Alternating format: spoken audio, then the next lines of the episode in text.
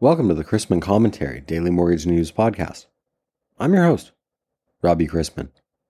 Topics on today's episode include lender adaptability, my interview with Service First CEO Kurt Knuth and NCS COO Lisa Binkley on VOE cascades and income documentation, and the hope that rates drop.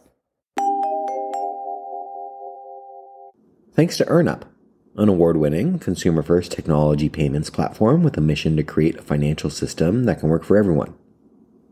With EarnUp, lenders can engage borrowers post origination to elevate customer experience and brand loyalty.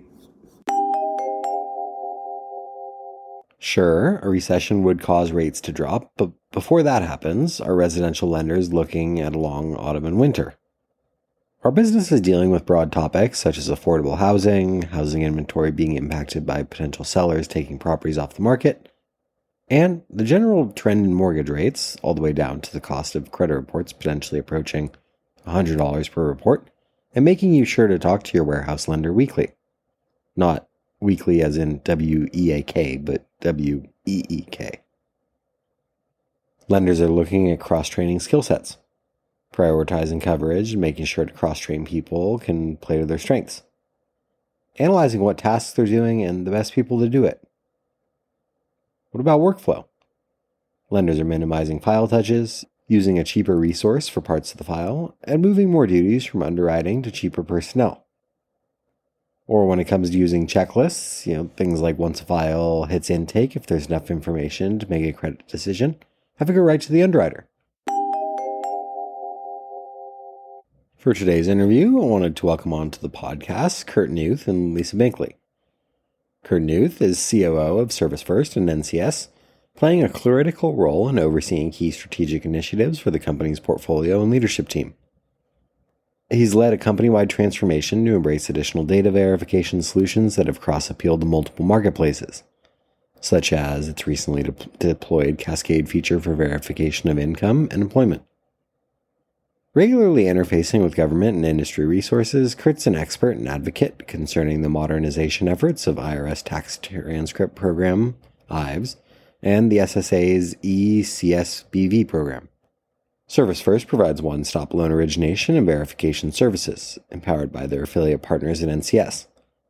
Together, their best in class fintech solutions combines automation, human logic, and regulatory compliance for lenders. Lisa Binkley is Chief Operating Officer at NCS, responsible for driving innovative product development and improving client experience with bottom line results. Spanning over 30 years of combined mortgage industry knowledge from origination and underwriting, she understands all lending disciplines and mortgage processes from a practical user level. Her contributions include, but are not limited to, the design and deployments of VOE Services, a cascade tool that allows all consumer employment income to be serviced quickly in today's digital mortgage marketplace, and Income Plus, a simplified income determination tool that leverages the trusted data from employers and the IRS to perform various calculations using a customizable standards based rules engine. Service First is all about total loan verification services made simple. Can you give kind of an elevator pitch about what y'all are doing over there and what you've been working on? Yeah, so thank you, Robbie. So we have, let's see, going back to NCS. So NCS um, uh, joined up with S1, purchased S1 as a retail conduit for our services. So it's a credit reporting agency that um, has this bolt on with NCS, right? So NCS is known as a uh, a 4506 pioneer, right? So we have been involved with the IRS for tax return transcripts, for VOEs, uh, working with the SSA for a whole bunch of years. So the S1 offering to our clients now is you have this, you know, best in class for both sides for the credit reporting and the ancillary services around that. And then you have, like I said, the, the powerhouse of NCS with all the verification. So it's it's all bundled together. Uh, it's all using the MeridianLink uh, credit reporting system uh, with all the integrations and powers that it has there. And um, you know, it's all about trying to make it as seamless of an offering as possible. That's that's the biggie that we're focused on today. Yeah. So Lisa, when we're when we're looking to speed up verification workflow or, or help out on regulatory compliance, what are a lot of the snags that companies find themselves running into where Service First can help? Well, I think that um, first of all, when you use a uh, human in any process, you have a uh, a lot of tribal knowledge that comes into that process, and so you have a different way of doing things every time a human picks up a file. So, in the world of outsource uh, verification processing, you know, we um, basically make the system automations as much as we possibly can and then we apply that same um, systematic uh, process to our human processes. So here's how you do it. It has to be done the same way every time. And we build the system around that. So it's uh, easily quantifiable and measurable about what they're doing. So, for example, that would be onboard um, communications. So every time we need to communicate with an end user, they go through the same system using the same templates uh, regarding the same issue every single time. Uh, regarding the calling mechanism, they're not picking up a phone and calling it. It's onboard and integrated into whatever processing system we have. So I think that those are really the areas where you can minimize the risks, uh, not only compliance, but also uh, reputational when you are uh, processing any type mm-hmm. of verification. As it applies to our credit uh, verification for Service First, the same applies for all the underlying activities with a credit report, such as I had an inquiry on my credit report. I now need the under the uh, um, creditor to confirm whether I did or did not get an account based upon that inquiry. So that's all automated. The customer comes in, says, I need to verify this inquiry boom, it's done. Less than 24 hours later, we get it done. Uh, it's and that's the same way for any type of process. It's through a system that has good processes uh, behind it. Yeah, and to follow up on that, when we talk about hybrid solutions, we're, we're melding humans and automated performance. What are the the best ways for companies to uh, you know aim for success when it comes to to blending these two areas so i think the i think the tricky thing right now for lenders is that you know we're in this this bridge space where you know you you still have these manual processes but you have automation whether it's you know instant bank statement data employment data uh, even the irs data where you know you you you have these automated pieces but there's still manual aspects to it whether it's the 4506 whether it's where you know it's about 70% of all voes you know have to be manually fulfilled right? And that can fluctuate geographically. So i think the i think the thing when you if you're a lender you know uh, the things that you're looking at is you know how are you blending those two fulfillment pieces? You know is the manual piece that you know you're looking at either doing yourself or you're looking at with a third party fulfillment entity you know are they measuring uh, each step? Is there a timestamp with each step? Is it reportable?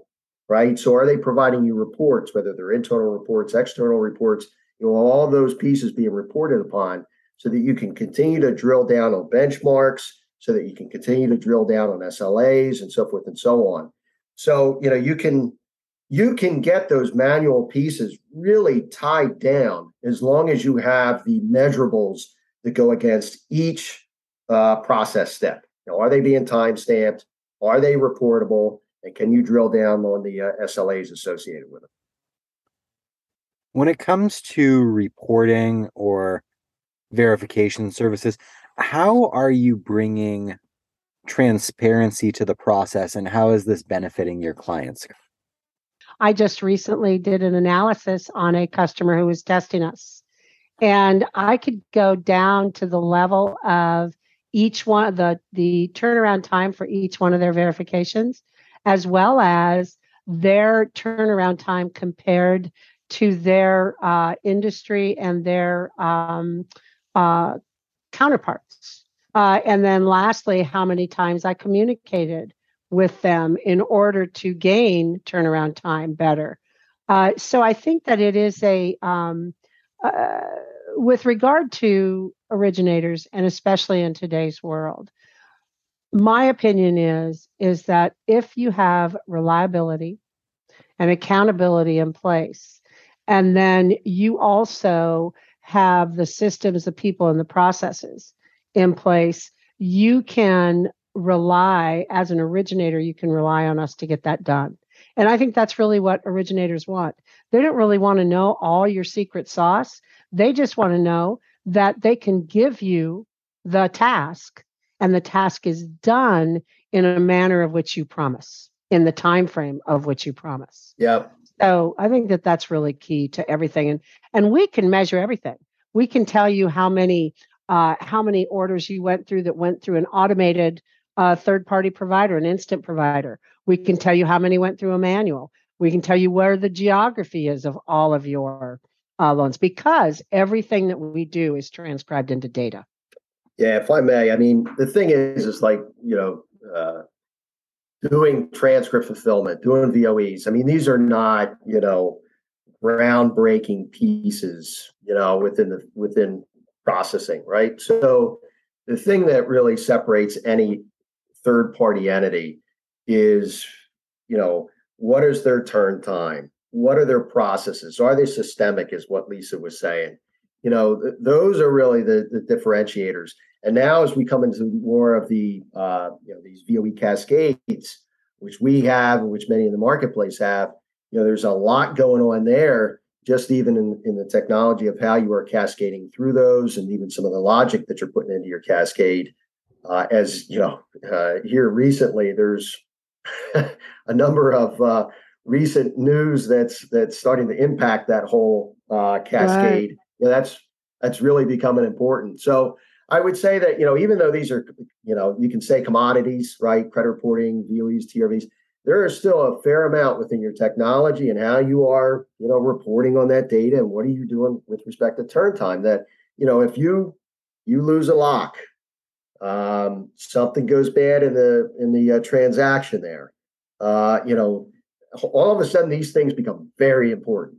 Um, and it happens. It happens. I mean, we we we get clients that that have told us that um, so you know those those faults, those failures within process. I mean, they do occur when they do. They're painful. And Kurt, I mean, there's you know when you talk about turn times, it's something that's very quantifiable, but there is also a qualifiable side of things, and that you know that's that's stuff like customer service. How do you instill good customer service into your employees so that you can have satisfaction of those that are using your product? Yeah, so you know the customer service piece, uh, whether it is something quantifiable as the percentage of how many times that we answer on the first call, right?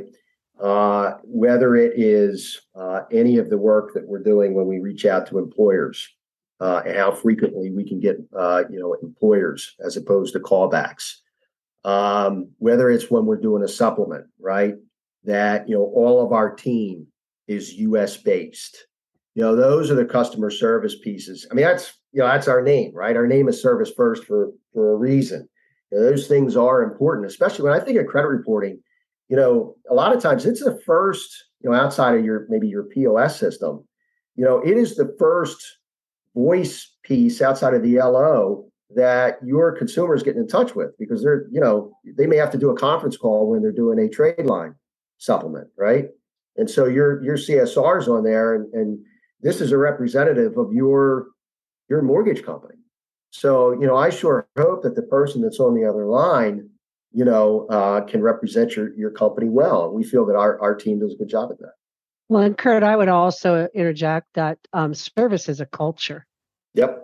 And uh, we deploy people for that culture. We don't deploy um, automation. We don't deploy overseas. We don't deploy uh, thing. But for service, it's people. You call us, we answer the phone, or we call you back if we're all on the phone. Uh, for questions, we answer in person. So I think that it's a it's a culture that we built at uh, NCS, and then we uh, continue in service first, and that was really one of the reasons I think that why we bought it is because their culture matched ours as well. Well put. When it comes to risk mitigation solutions and, and verification tools, as we move towards the end of 22 and into 2023, what's coming as we near the finish of this calendar year? Oh, well, there's a lot. There's a lot. I mean, it is, it, it is, uh, uh, you know, like Kurt already brought up the VOE cascades. Well, we have some people changing processes and changing the data feeds and changing the requirements of tiering, um, scoring mechanisms, et cetera, that are all kind of coming in last minute and uh, have a January deadline that we are all going to have to deal with. I don't care if you're Service First or some other uh, CRA out there, we're all going to have to deal with that. And most importantly, help the client deal with that. Um, we are um, uh, coming out also with the new IRS form that has another whole level of complexity yeah. to it. That, uh, you know, Kurt, do you want to touch on that form real quick for the IRS? Yeah, so the 4506C form, right? So there's a there's a version of that that um, we have lobbied we have lobbied the IRS. Oh gosh, forty years. well, yeah, I mean, so NCS got involved in this thing in '94. Uh, Lisa was previously with Rapid Reporting, and and Rapid Reporting did a lot of work there too. Um, and uh, so we have a long, you know, track history of advocacy work with the IRS. MBA and many other um, you know partners and and um, uh, you know folks that we know within the industry have, have, have, you know parlayed into all this advocacy work that we've done. So a lot of a lot of pats on the back. So this isn't just an S1 or NCS deal. Um, so we we are close to getting the uh, IRS to push back how quickly they are wanting to implement this new form. So from a you know um, doc management perspective, doc prep perspective, that's really important. We want to try to give those entities as much time as possible. So we are advocating that the IRS delays that out to April, and we think we have a should a good shot at that. Um, additionally, the turn time. Uh, so you know, turn times. Well, at least I guess in May they were. Oh, they were for days. some people. They were uh, for some people they were up into 30 days turn yeah. time just for a tax transcript and i think it's important to recognize and kind of toot our own horn a little bit because of our culture of having people on shore and people in our company humans doing these processes um, our turn times were typically eight to ten days below yep. the rest of the industry and that's because our people were like bulldogs uh, on the IRS with our missing orders and our missing batches and our disputed orders. With they were sending us stuff that we didn't order, mm-hmm. and so I think that you know, as far as uh, setting apart, setting ourselves apart from the crowd, we do it that way with our people. And then, as Kurt is is talking about our advocacy with uh, not only they they have to maintain their turn time, we give them reports of their turn time and uh, I think I answered your question there, Kurt. Yeah, yeah, I think I think that's it. It's the IR, everything that's going on with the IRS, um, the ECDSB program. Uh, that's that's another one that's that's uh, you know got deployed here in uh, middle part of this this year from uh, S1, and so that Robbie, that was um, I guess that was the last of the initial disclosures to the consumer that could not be e-signed. So right. it was a it was a real bottleneck. Um, so that uh, so that is now gone. So now all of those disclosures can be e-signed. So that was a that was a biggie again, something we advocated for for a long time. Uh, and so we are you know actively enrolling um, uh, resellers in that from the NCS side, and then our direct end users from the S1 side. Uh, we're enrolling into that program. So that's that's a uh, that's a biggie that we're talking about at the MBA conference coming up here as well. And another thing you might be talking about at the MBA conference is Income Plus, which is a simplified income determination tool. Lisa, you know a heck of a lot more about this than I do. Can you explain uh, what it is and, and how it's helping? Sure. Um, Income Plus is really data. So we're taking the data from uh, the employers or the data from the IRS that we receive, and we are parsing it out down to a monthly income a 12 month income, a 24 month income. And, uh, and then we list out to the end users, we list out messages about that income, which are just standard underwriting requirements. Hey, that income wasn't present for 24 months, so you might need to disallow that. Or you've got expenses much greater than the previous year. Uh, you may want to take a look at that. Um, and I think that we try and make the lending industry tries to make everything really difficult.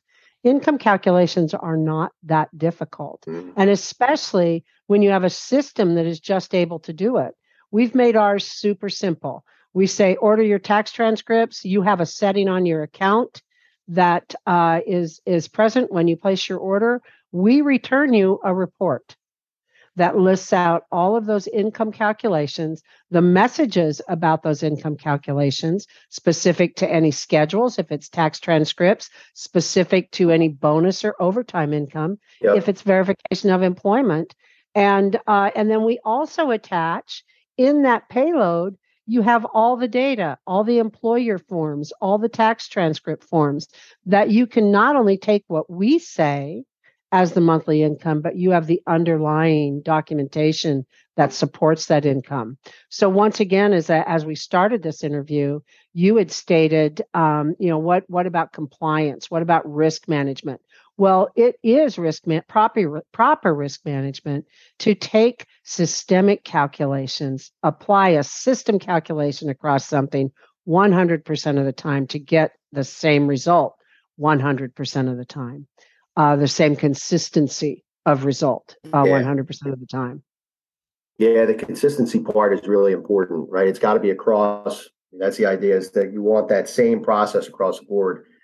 Robbie, when we were talking to uh, you know our clients about how they determine income, uh, it was it was really all over the board. You know, many were doing just a a simple spreadsheet, right? And they were taking the the borrower's um, uh, income documents or tax returns and plugging them in a spreadsheet and coming up with income figures that way. And so they were, you know, the uh, LO might do something on the back of a napkin, the processor does one, and then the underwriter does one, and they rarely matched.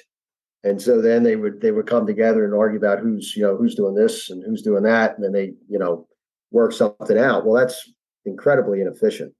So you know we wanted to create something that was a light lift there are uh, marketplace solutions that are really, really good tools, uh, but they're a pretty heavy lift. And for complex um, uh, income earners uh, with multiple varied sources of income, uh, and they're they're again very powerful, but a pretty heavy lift. So we wanted Income Plus to be much more nimble, uh, you know, easy to consume those tax transcripts now that they're back to 48 hours, and we expect them to stay that way for a long time, especially with the OCR that the IRS is deploying. We expect that that turn time is going to stay steady. So that is important for Income Plus. And uh, you know, as Lisa was saying, it's it's a systemic process, right? The the processor, the underwriter, you know, everybody's on board, and they can see how we arrived at the calculations. And one quick last thing, um, you know, we're working on getting an insurance wrapper around that Income Plus um, to again, you know, provide some assurances around the calcs, uh, and it, and it's customizable. So uh, if there's other overlays that you want us to consider in there, uh, we can work with you on it. Before I let you go, I wanted to talk about credit reporting, uh, whether that's quality or documentation or scoring. What's the latest there, uh, and and how's uh, Service First helping out with those things? Yeah, so I'll start. Lisa, you fill in any gaps as, as normal. Sure. Uh, uh, so, um, you know, on the credit reporting side, you know, there was a lot of HELOC, uh, you know, activity here as of late. Um, and so, you know, obviously, if you're not submitting to the GSEs, you're holding your own paper, et cetera, you know, you have um, choice in terms of models. And so, you know, I think the thing um, just to remember is that there's there's choice there and there are different models that can be used from VantageScore to the, the different FICO scores, and there's there's some advantages of those scores. So keep that in mind. Um, and then I think you know, especially as we're we're back into this purchase market, um, you know, lead gen is really really important, especially as you know, the marketplace is reeling from everything that has been going on here as of late. So, um, you know, from a lead generation perspective, uh, we have a good partner in Experian, uh, and they have a really cool. Uh, I really like it. It's a propensity model called in the market model uh, for mortgage. I'm going to try to remember this right. So, as of that top 20 percentile, 80 percent of those that score there are are likely to enter the mortgage market within the next 120 days. So it, it it's a it's a strong scoring model or a strong propensity model uh, that you can add on to whatever lead list you have, whether you want to purchase one from Experian or you want to upload your own. Uh, it's all within their iScore or I. What is that called? I always I always I, I watch. I I'm not sure either. I get confused. I, I always. Uh, I believe it's iScore, um, but that that platform um, has the in the market model. That's the thing we're really excited about. It's it's powerful. It's really yeah. powerful. And I think then the last thing probably about credit quality. You know, uh, this is not uh, this is not the first time that the mortgage industry is uh, going to be is experiencing a downturn, and uh, probably won't ever won't be the last. Uh, it's encouraging to um, you know to just to just know where we've been and where we're going. We are uh, at the bottom, at the lowest. I think we've been a 900 billion dollar industry. At the highest, we've been like a 2.3 or something. Don't you know? I don't know that those are actual numbers, but they're close. So one of the things that's going on right now in times like these, credit quality declines. And so, from a credit reporting uh, process flow, we do a lot more updating of accounts, uh, verifying uh, derogatory data, etc. So you really want a team on your side that is knowledgeable in all of these processes and can help you navigate these somewhat uh, sometimes credit challenged files. Uh, and so we, you know, we have the uh, well qualified staff to be able to do that, and uh, it's showing in the in the number of uh, supplements and requests that we're receiving. Uh, I think that what did I say, Kurt? I mean, they're up like over thirty percent over the past three or four months right, of yeah. the of the changes of trade lines and updates of trade lines, et cetera. So that's just kind of one of the nuances of the current environment that yep. we're in, and and uh, you know it's it's here and we all got to work through it and uh, we look forward to uh, more uh, more uh, volume and more time. Fantastic. Well i want to thank both of you for making the time today. I found this highly informative and uh, hopefully we'll have you back on soon. Great. appreciate it robbie. Thanks robbie. Are you hoping that rates drop soon that would be highly unexpected given global economic conditions. But interest rates will continue to go down and up daily, just like yesterday. Tuesday was another volatile trading day that saw mortgage backed securities, treasuries, and equities rally early in the day only to get pummeled later, with the 10 year settling just below 4% for the first time since the middle of last week. The only piece of economic news was the NAHB Housing Market Index in October, which experienced a much larger drop than expected. With the 30 year rate sitting at the highest level since 2002, Mortgage Bankers Association reported that mortgage applications decreased 4.5% from one week earlier, entering into the fourth month of declines and dropping to the lowest level since 1997. We've also received housing starts and building permits for September, with the attention on starts dropping 8.1%. Later this morning brings a Treasury auction of $12 billion, reopened 20 year bonds, and remarks from Minneapolis Fed President Kashkari and Chicago Fed President Evans. Between the two Fed presidents, markets will digest the latest beige book. We begin the day with agency MBS prices worse a quarter, and the 10 year yielding 4.09 after closing yesterday at 4%. Let's wrap up with a joke and some housekeeping. When Beethoven passed away in 1827, he was buried in Vienna's Central Cemetery. A couple days later, the town drunk was walking through the cemetery and heard some strange noise coming from the area where Beethoven was buried. Terrified, the drunk ran and got the priest to come and listen to it. The priest bent close to the grave and heard some faint, unrecognizable music coming from the grave. Frightened, the priest ran and got the town magistrate. When the magistrate arrived, he bent his ear to the grave, listened for a moment, and said, Ah, yes, that's Beethoven's Ninth Symphony, being played backwards. He listened a while longer and said, There's the Eighth Symphony. It's backwards, too. Most puzzling. So the magistrate kept listening. There's the seventh, the sixth, the fifth. Suddenly, the realization of what was happening dawned on the magistrate. He stood up and announced to the crowd that had gathered in the cemetery My fellow citizens, there's nothing to worry about. It's just Beethoven decomposing.